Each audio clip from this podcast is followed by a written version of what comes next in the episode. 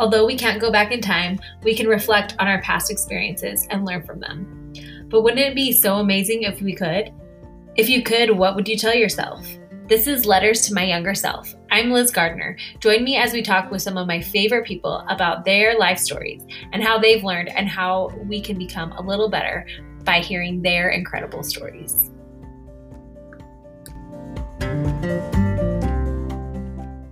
Dear younger Janica, don't sweat the small stuff and cherish all the time you have with the ones you love.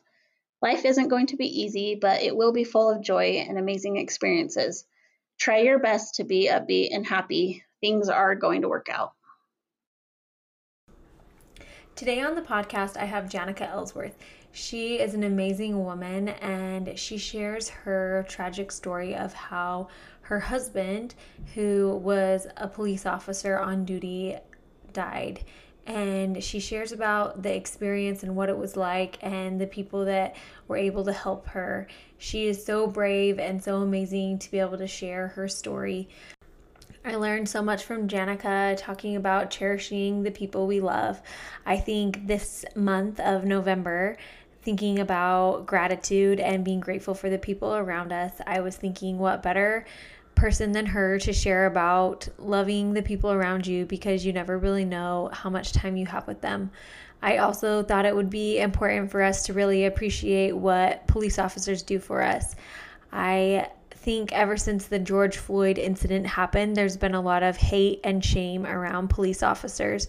And although there are police officers that make bad choices, there are so many more police officers who are loving, kind, generous, and I think learning from Janica and what she's gone through and her experience with police officers helps give a little more humanity and faith in the men and women who are protecting us in our country.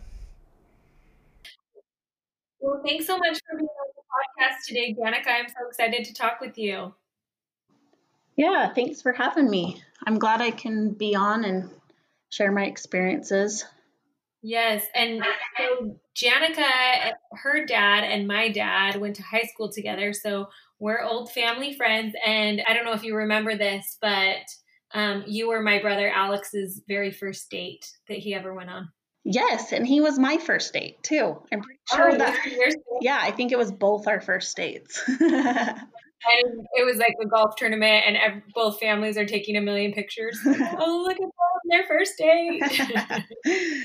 Yep, that was fun. Usually, people's first date is not with like both sets of parents and all of their friends as well. But yeah, yep, it, it was it was good though. It was fun. Mm-hmm. So, Janica, tell us a little bit about yourself and where you grew up and and kind of what you were like as a kid. So, I grew up the youngest of four kids. I grew up in a small city in Utah called Clinton. I have two older brothers and one older sister, and my just older sister is three years older than me. When I started high school, she was just going away to college. So, kind of for those three years, I kind of felt like I was an only child. Even though we saw my other siblings quite a bit, I just was home with my parents. And as far as like my childhood goes, I had a really good childhood. I was close with my family and as a child I was I liked having fun, but I also liked being studious. That was really important to me. And I liked things to be clean and all in order. That's awesome. I love your parents. They're so sweet. And I do remember one your sister came and babysat us when we were little. And we went to go rent movie and there was some guy trying to hit on her and we thought it was the funniest thing ever and there was a hole in his pocket and he kept stomping and change kept coming out but he was trying all these pickup lines and she's surrounded by all these kids at the movie store and we just thought it was the funniest thing ever we're like who is this guy but I had that imagery today of her standing in there and being like, What are you doing? Why are you trying to pick up on me when I'm six kids right now? That's awesome. Tell us, how did you meet your husband Eric? So like I said, I I started high school and I was just kind of the only child at home and I was really close to my friends, but then I met Eric when I was 15. Him and I started dating when I was 16 years old and hanging out a lot together and with friends and we were best friends and I just loved him so much and I just knew that I was going to marry him and he went on a church mission when I was a senior in high school and then after high school I went to BYU so I went away to college and then when he came back we were married 6 months later just after I'd barely turned 20. So we were both super young. He was 21 and I was 20 when we got married. So you kind of waited for him while he was on his mission? Yeah, I wrote him and dated other guys, but I still just knew that I loved him the most and was going to marry him. And it worked out. So tell us a little bit about your guys' lives together. So Eric and I had three sons together. Um, our sons are right now, they're 12, 9, and 6 years old. And when Eric and I first got married, we lived in Provo for a little while, and then he got hired on as a Utah Highway Patrol trooper. And we moved out to this really remote city called Green River that's in Utah. And we were there for a couple years. And then we moved to Brigham City, Utah, and he continued to be a trooper out here. Did you always know that he wanted to be a police officer? He grew up in a police family. His dad was a police officer, and I think that that definitely ran through his mind. And I think that he had shared that with me. And I wondered if he was going to be a police officer or not. A year and a half into our marriage, he said, I'm going to go to the police academy. We didn't really know what we were getting ourselves into, but it made him happy and he loved being an officer. Do you have any stories or anything that you want to share about his experiences being a police officer? Eric loved being a police officer. It wasn't uncommon for him to come home and say, you know, I gave this guy gas money today, or I bought this guy lunch that was hungry on the street. And he loved helping kids and when they're on the highway patrol, they help a lot with accidents and things like that. He didn't like going to those because, especially if they're really serious ones, nobody ever really likes going to those. But I know that he really did like being able to comfort the children that maybe were involved in those accidents, whether it was out on the road or in their homes.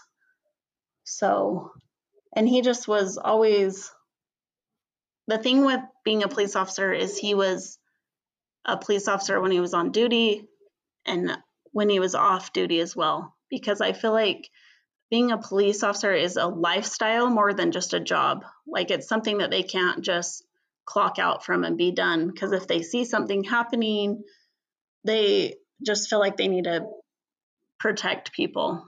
And that's just how they are. I think that's good to remember because I think we are in a climate of vilifying police officers. And I think a lot of times people might have an encounter with a police officer, they're getting pulled over or something like that that doesn't make them happy or whatever. We have to remember how much these men and women sacrifice and what they do on a day to day basis, really to protect and serve and help. And that they're not out to get us they're out to to help and help our society to run smoothly yeah i i completely agree whether your parent was a police officer or you're married to a police officer or you're a police officer yourself i don't think people realize the sacrifice that they really do make every day whether that's trying to rescue someone or saving someone or just having to miss out on a lot of family things just because of their schedule and they're always having to be out working. And so it's a big sacrifice for the families as well as the officer. Yeah, it's not a nine to five job that you get to be home and eat dinner with your family and get to be home on Christmas Eve and Christmas Day. There's probably lots of things that they miss out on. Yeah, unfortunately, it's not. I mean, it's like a lot of it's just like any first responder or doctor, nurse, like those professions, they have to be working around the clock. That's just how it is. Do you mind sharing with us about how your husband ended up passing away? So one night in November of 2016, it was a Friday night and probably around 10 o'clock at night. And I'd put all three of my boys to bed.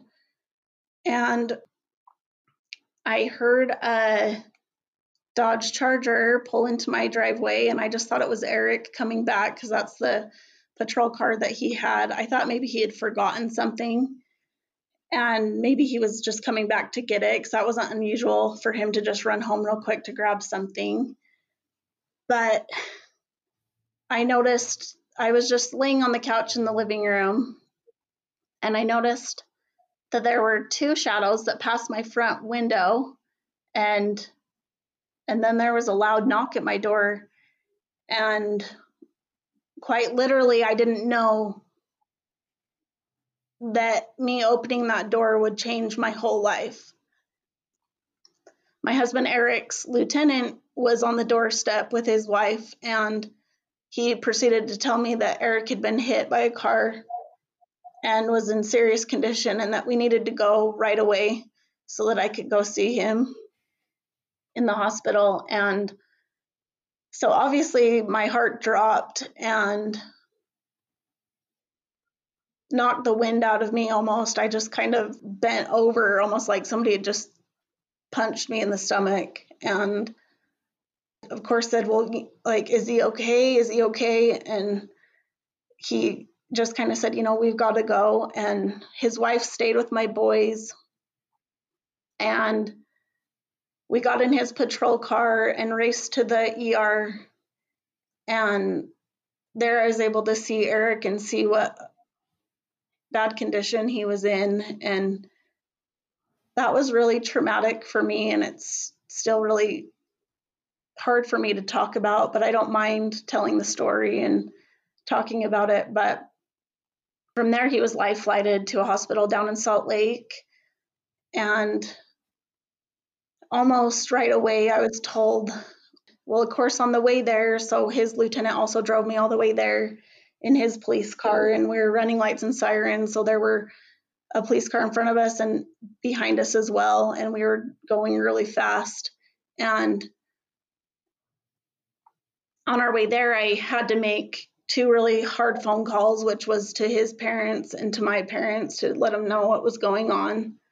And both sets of parents and some other family members raced down to the hospital in Salt Lake and they were there by the time I got there. And Eric was just coming off of the life flight helicopter.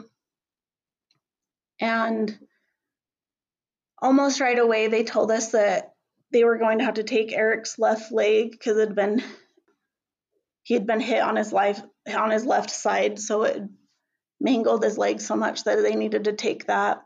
And so that alone was just like a life changing blow to all of us just because Eric was such a active fit person and we knew that that was going to change his life and our lives as well.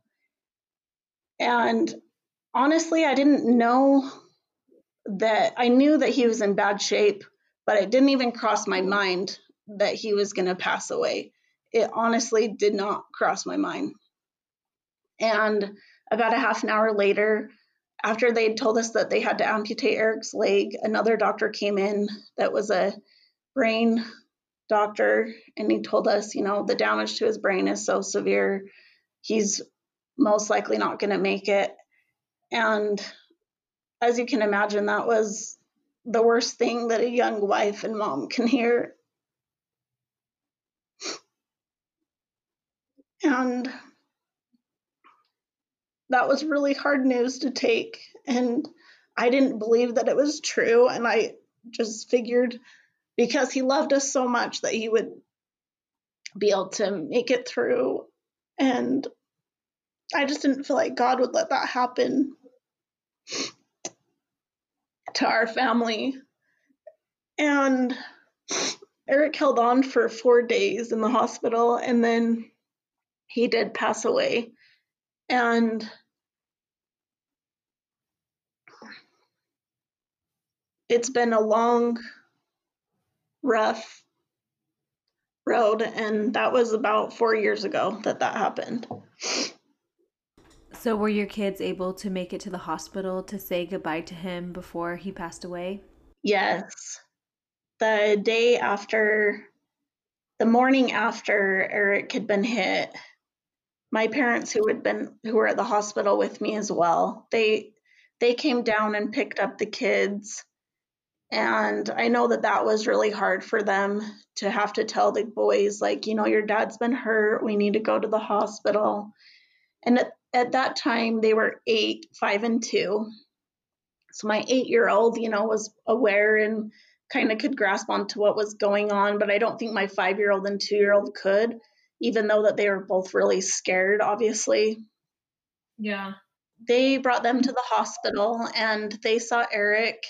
And I just remember before them going back to see him, I had to do like one of the hardest things ever. And, and that was just sit them down and let them know, you know, dad might not make it because I didn't want to give them false hope that their dad was going to make it through because I, at that point, knew that it was really bad. And I said, you know, he, it, I don't even honestly remember what I said, but I just tried to comfort them and tell them, you know, dad may, might not make it, but if he doesn't, he's going to watch over us and be with us. And I just tried to stay positive for them. And whether that was a good thing or not, I don't know.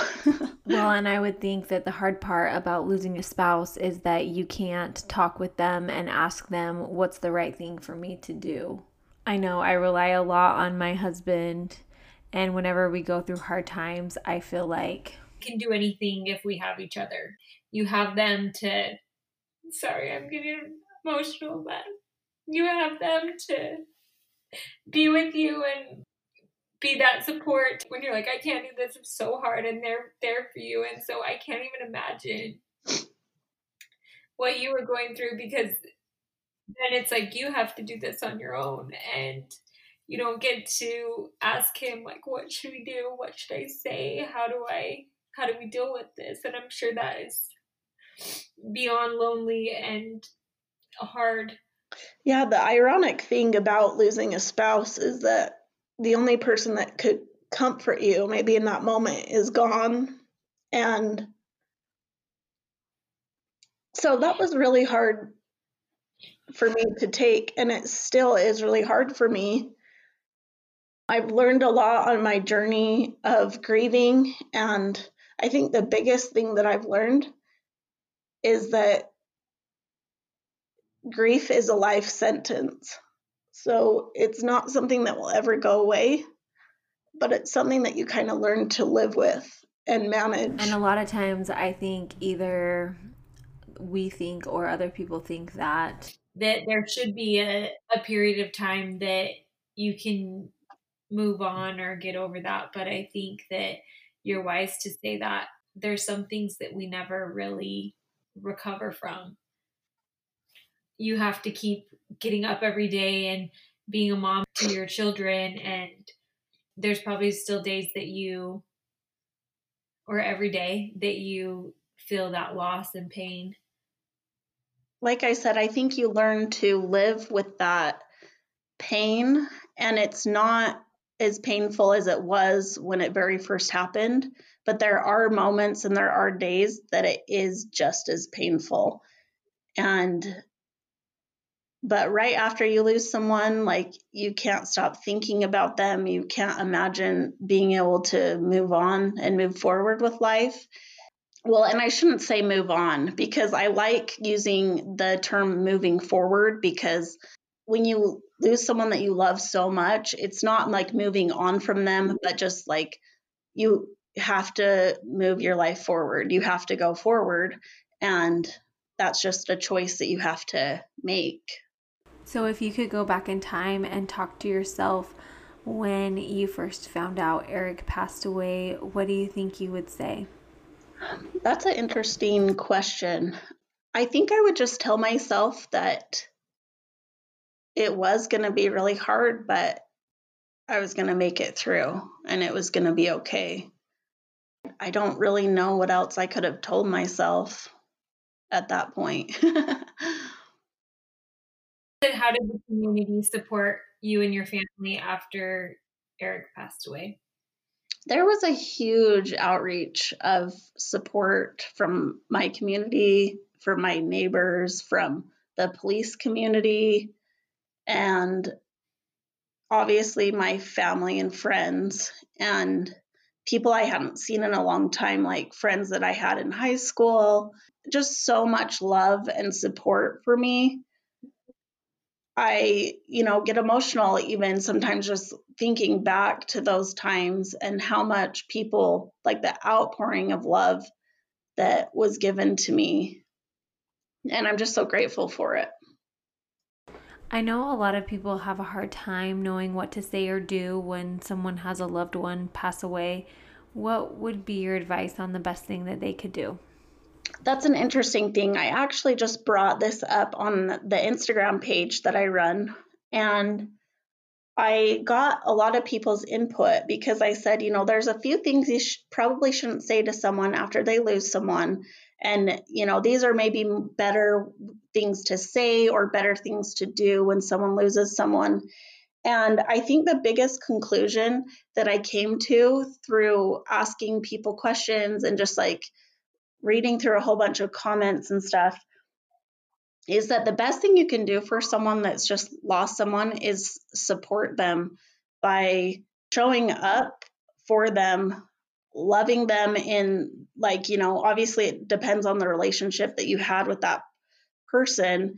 If you're really close to them just being there for them being a listening ear being there for them to hug and cry to and i think the biggest mistake that some of us make when we're trying to help someone that just lost someone is to comfort them in trying to make it better or take the pain away. And that just isn't possible.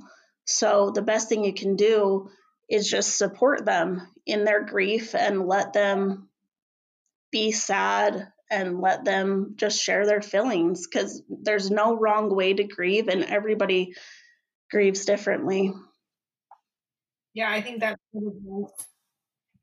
if people try to say like, well, at least you had this or you'll be able to see him again one day. Those things, although they might bring comfort at some point, right? Spouse dies, that's not really what you need from them. You need someone to come to your house probably and help you with the dishes or bring you food or just listen to you and let you cry and let you be mad and sad and all the and go through all the feelings. Yeah, for sure. And I have a few examples of that. I actually had a neighbor that was my same age and she had kids my same age, but we'd never really talked too much before Eric passed away. And she felt really strongly that she should come over and she brought me dinner, which was really nice. But then it was more than that. Like she felt like I'm going to offer to take her son to school. So she would pick up my son for for school. And then her and I eventually started talking to each other and becoming friends. And her acting on that thought of, you know, I need to do this for her actually turned into something really awesome because we're best friends now. And she helped me through some of the hardest times of my life just because she was there and she was just a listening ear for me. And she didn't have an agenda. She wasn't worried about um, just checking me off her list, kind of, I guess. And so that made a huge difference for me. Another example is there's a lady in my church ward that would come over every Sunday and get my boys just so I could get ready for church and just kind of have that peace and solace before church. And that honestly was the sweetest thing ever. She would just come take them for an hour. And, you know, she even said, just give me their church clothes, I'll get them ready, and you get yourself ready. Oh, wow. That's amazing that she did that. Sunday mornings, I feel like, are always super crazy for us. and I'm not good at tying ties. So unless they're pre-tied, I would be out of luck. So with three boys, I'm sure that's quite the challenge. Yeah, Sunday morning's always been rough. but then just one last thing I wanted to share about someone helping us is there was a trooper that worked with my husband and he also came over and there were a lot of them that came over, not just him, but this one in particular, he said, you know, just let me take your boys me, my wife, and my kids, and we'll take them to our farm and we'll let them ride four wheelers and just have them run around the farm with us. And I know at first he felt like he didn't know for sure if I would like that. And his wife, you know, kind of wondered, like, is this going to be okay? Is she fine with this? But I really was. And it, it really was a big relief to just have a couple hours to myself just to like listen to music and um, just try to find some peace and maybe even just cry like there were plenty of times where i just would cry and it was fine because it felt it made me feel better to cry and i cried in front of my kids but i didn't want them to see me crying like all the time but they've seen me cry a lot because I feel like that is important when for children to see that it's okay to cry and to grieve. Um, but that family that took my kids were actually really good friends with them as well. And we still are, and they still invite my kids over. They just invited my kids over last night and they painted pumpkins and stuff. And so we have this really awesome relationship with them, and they're almost like an aunt and uncle to my kids. a beautiful thing that's come out of a tragedy. And so I'm just happy that there's those things for me because I allowed people to help me. And even though it was hard to take help from people, I actually have these amazing relationships with some people. Well, I'm so glad that they were able to do that for you. And I feel like my closest friends have been people that have been there for me when I needed them the most. And speaking of the police community, I know that at Eric's funeral, you had a big turnout and the community really supported you. Can you tell us a little bit more about that experience? When a police officer dies, there is always usually a big funeral. So, police officers come from all over the country, all over the state. And so, as far as the police community goes, there was a ton of support and love given to our family and to my boys. And the day of the funeral was really hard. It was hard for me to have it be so public, but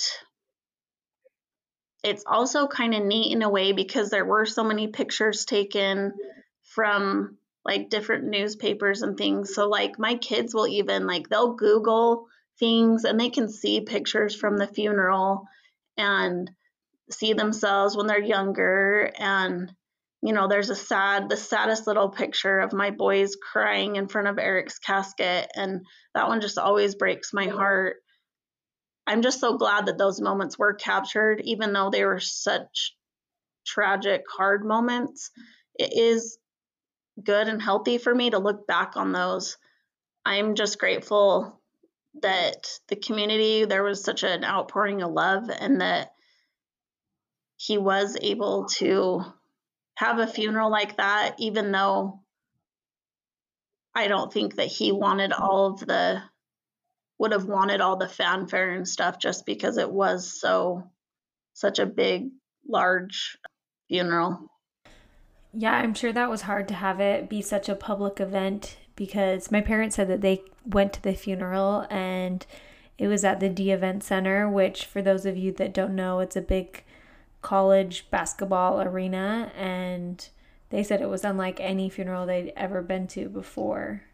Yeah, it definitely was uh I mean, from my perspective, it's obviously a lot different than others. I kind of wish we could have had a smaller funeral, but like I said, it it was neat to be able to have the police community and just the community in general support and love, like show their support to us and mm-hmm. be there. Yeah, that's amazing that police officers would fly in from all over the country to support your family. Yeah. What do you wish everybody knew about police officers and the sacrifices that they make for our country? I think I just want people to know how big of hearts they have and that they are human and there is human error. But just being a police wife and seeing the scary things that they have to be faced with and make these split second decisions, even with the best training, they are just doing their best because they're human and they make big sacrifices and their families make big sacrifices so that they can go out and work. And I've met hundreds of police officers, and I personally know a lot of officers, and they're all really good men and women. Yeah, I think that's a good reminder to remember they have families and children and they're putting their lives on the line out of the goodness of their hearts because there's a lot of other careers that they could have gone into that they don't have to sacrifice their lives. There's lots of desk jobs, there's lots of other places that you can work. And I think it's really amazing what they do. And I think it's good to keep that in perspective when people are trying to vilify all of the police force. Yeah, and just judging by all the officers that I personally know, they don't want the recognition even. Like they do so many things that are just behind the scenes and nobody knows about, and they don't need or want the recognition. So I know that they honestly do this job out of the goodness of their heart. And I know that it also weighs heavy on their mind and on their hearts when there is so much hatred towards them. And I've experienced that firsthand and seen what that does to them. I saw that you posted about a police officer who had found a child. I guess he pulled the mom over. I can't remember what for, but the baby had a dirty diaper and was hadn't been taken care of and it was a picture of the police officer taking care of the baby and giving the baby a bath in a sink. And i feel like seeing pictures like that they really are human loving wonderful people that really just care about the betterment of society and help and wanting to help families to do better and to be able to be safe and yeah for sure I, I can totally picture my husband Eric doing that. He loved kids and babies and just he kind of was a gentle giant, I guess, and just a big teddy bear. Even though he could look intimidating, he was the nicest person you'd ever meet, you know? Yeah. I saw that Eric was able to be a, a donor. Do you want to tell us a little bit about that experience? Sure. Yes, so Eric was a donor, and to be honest, that was all very traumatic to me at first because right after Eric died, you know, I had to go in and talk to the donor services and tell them what they could donate and what they couldn't donate. And but ultimately, I'm so glad that I made the decision to donate his organs because, you know, for me, even though my heart was completely shattered, I thought, you know, Eric is gone and there's nothing I can do about that, but I know that he can help other people. And so, not too long after, I got a letter saying that, like, telling me what organs of his were donated and received by people.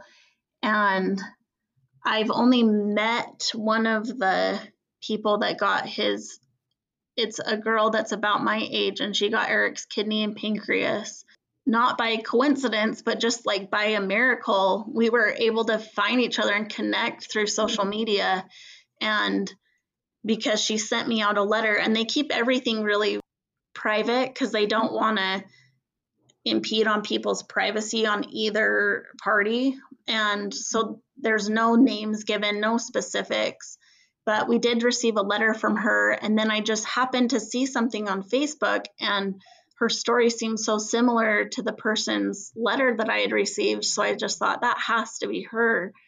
And so I kind of reached out and then I I made a comment or something on a post and then I just thought, oh, maybe that's not appropriate. Maybe she doesn't want to know who her donor was. And so I took the comment off. But then I got a message from her a couple days later saying, hey, I think that I may have got your husband's organs. Like, is this something you want to, um, do you want to know who I am type of thing? And so we ended up meeting each other, and that was really awesome. And her and I are really good friends too. And she is really good to my kids, and my kids love her. She doesn't have any kids of her own, but she's just an amazing person. So it's been amazing. And she just, her gratitude towards Eric is so, I don't know how to describe it. It's just, such a neat thing and she feels such a connection to him and she's so grateful for him. And so to see her and see that she's able to live her life and be healthy and she doesn't have diabetes anymore and she doesn't have to do um uh I can't think of what it's called. Um dialysis anymore, stuff like that. Like she was in really bad shape, and getting these organs completely changed her life. So that's been really amazing to see that. The podcast episode earlier about like organ transplant, and it sounds like it's really hard to get on the list. Well, I mean, not to get on the list, it's hard to get organs just because they're not as available. And so I'm sure that that was a blessing for her, even though it was not what you would wish to have happen. But I think that it's amazing what doctors can do to be able to help other people. Yeah, it's it's been really neat and I'm glad that we've been able to be a part of a part of that even though you know, we've had to experience this tragedy but she's been able to stay alive because of it. Yeah. I know you touched on this earlier, but what would you say grief means to you? I think it's just in every day, it looks like things such as my kids saying things about their dad and, you know, that bringing up like, oh, they're missing them so much. Or, you know, my six year old now will say things about his dad and he was 2 when his dad died. And so obviously that's really hard for me. And so i try to share those stories of my kid's dad with them and just kind of keep his memory alive and talk about him a lot and keep that open. I think this time of year you know around the time that he passed away is always hard i don't know just certain things there's certain emotions and things get brought up and there's not a day that I go without thinking about Eric, and I don't think there ever will be. And um, I don't know. It's just grief just hits you like out of the blue, and you know, a lot of people describe it as waves, and that's just how it is. Sometimes, like sometimes your grief will be so strong and then other times it's just kind of shallow but then it will just kind of hit you out of nowhere just different experiences or things that you come across and just out of the blue i mean but for me i i used to cry every single day i don't i don't think i cry every day anymore but i cry often it's just it's just how it is and you know, I'll see, obviously, I'll see Utah Highway Patrol cars out on the road, and it does hurt my heart, but I definitely think that it, I've just gotten used to the pain. I don't know how to explain it other than that. I know that after Eric passed away, his brother Mike kind of started helping you and your kids. Can you tell us a little bit about that? Yeah, so Eric's family just to give a tiny background on his family, he has he grew up with eight siblings, so there were nine kids in his family. And there were six girls that were born, and then he was number seven. Eric was number seven. And then at the very tail end of the family, there was a boy and girl twin. So his younger brother, Mike, is his only brother and his younger brother. And at the time of Eric's passing, Mike was single still. He'd never been married, never had any kids, and automatically just kind of felt like he should be here for the kids. And and you know he would come over not too long after Eric passed away he would come over I remember one time and he would shovel my walks for me and he would build snow slides for the kids and stuff like that. And as time went on him and I really just were able to confide in each other. And I think it's because you know all of our siblings were married they all had spouses that they could be comforted with this big tragedy in our family and him and I were just alone. And so I think that that's what pulled us together. I mean that and other things but we just confided in each other. We actually ended up starting to date and eventually got married. So it's kind of a it's an interesting relationship and it works for us and it's awesome and I love Mike and I'm so happy that we can be together and he's been such an amazing blessing for me and my kids. Can you tell us a little bit more about your relationship and how you were able to talk to Mike about Eric? Yeah, our, our relationship has really been quite unique, obviously. And I, you know, my husband, Mike, loves to tell, he likes to catch people off guard and say things like when we're in public and people don't know about him and he just thinks it's funny and I'm like Mike stop like people are going to think we're so weird but you know and we have definitely got those looks from people and but the ones that love us from the very beginning our family and our friends were super supportive of our decision to date and then, you know, ultimately get married. Even though other people on the outside may look in and be like, that is so strange and so weird, there's been just as many people that are like, that's an amazing thing. And we're so happy for you guys. The uniqueness of our relationship is that when I'm grieving, he's completely supportive of that because he misses the person that I'm grieving about. And so, you know, when he is grieving, I miss the person he's grieving about. And obviously, you know, we are grieving for different reasons because a spouse relationship is different than a brother relationship, obviously. But it's been amazing just to be able to help each other. I mean, there have been few instances where we're both really just down and grieving, but most of the time it's one or the other. So we're just able to help each other and just be there and understand. Yeah, it's been pretty unique and it works for us and it's been really good. I'm sure that Eric couldn't have picked a person that he loved more for someone to take care of his wife and his beautiful boys.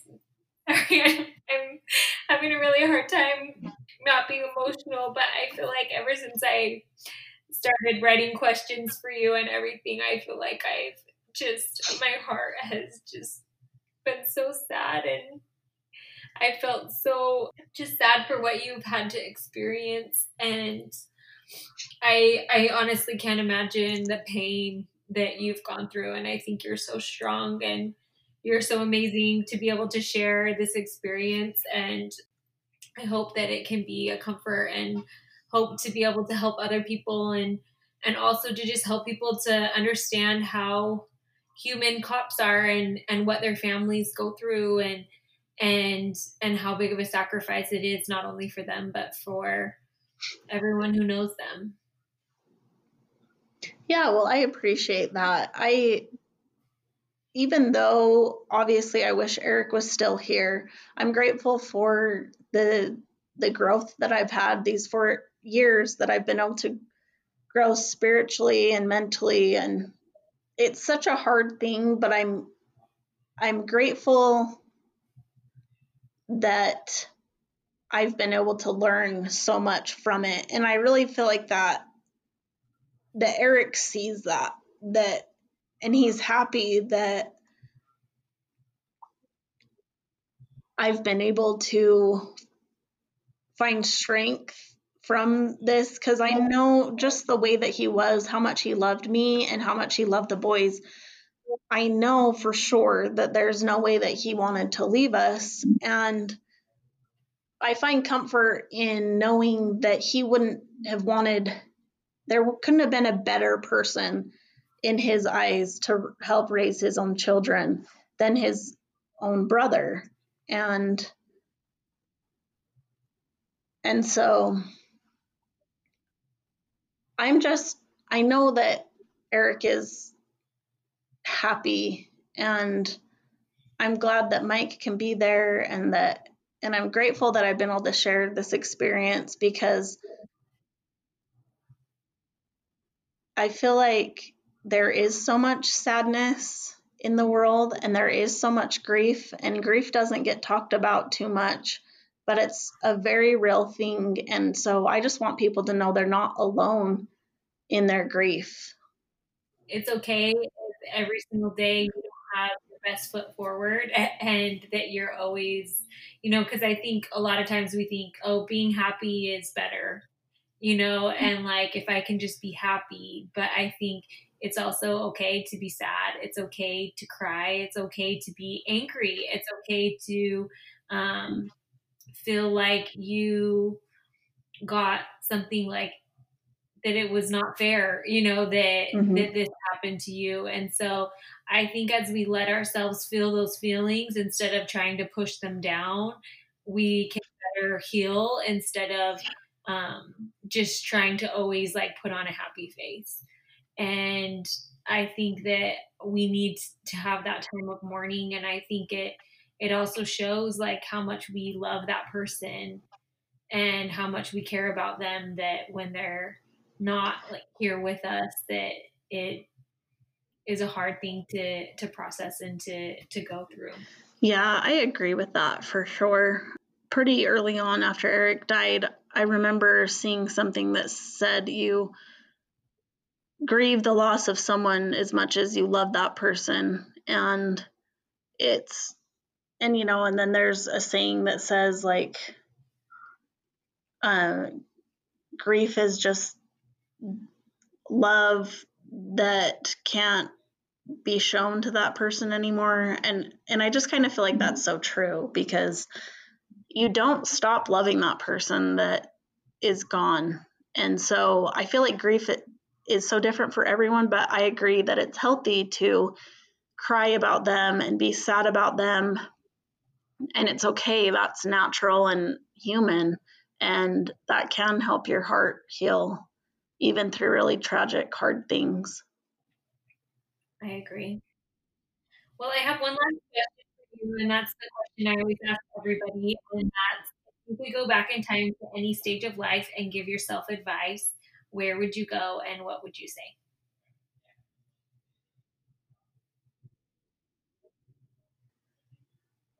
I think I would go back to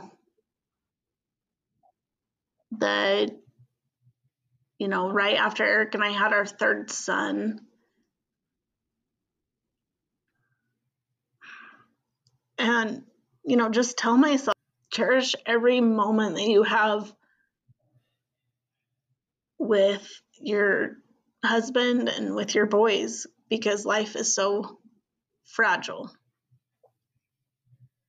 And I think it's a good reminder to cherish all the people around us and and sometimes it's so easy to look at things that might bug us about somebody or like especially in our family you know there's so many things but i think it's so important to cherish people and to always tell them how much we love them and appreciate the things they do for us because like you said you never really know how long you have with people. Yeah i i think that one thing i realized for sure after losing eric was that all those little things and pet peeves that I had about him maybe, you know, all melted away. The only thing that mattered was that um, I knew for sure that he loved us and cared about us. And he had done such a good job at making sure that we knew that. And that was so important. And I'm just so glad also that I have so many pictures and videos of him to be able to show my kids. And yeah, I'm really grateful for that. Well, thank you so much for sharing your story and being willing to share this hard experience and and be able to share with us a little bit about what you've learned and and how you've gone through this process. Yeah, I'm really grateful to share. I really appreciate you reaching out and asking me, and I hope that this can help somebody.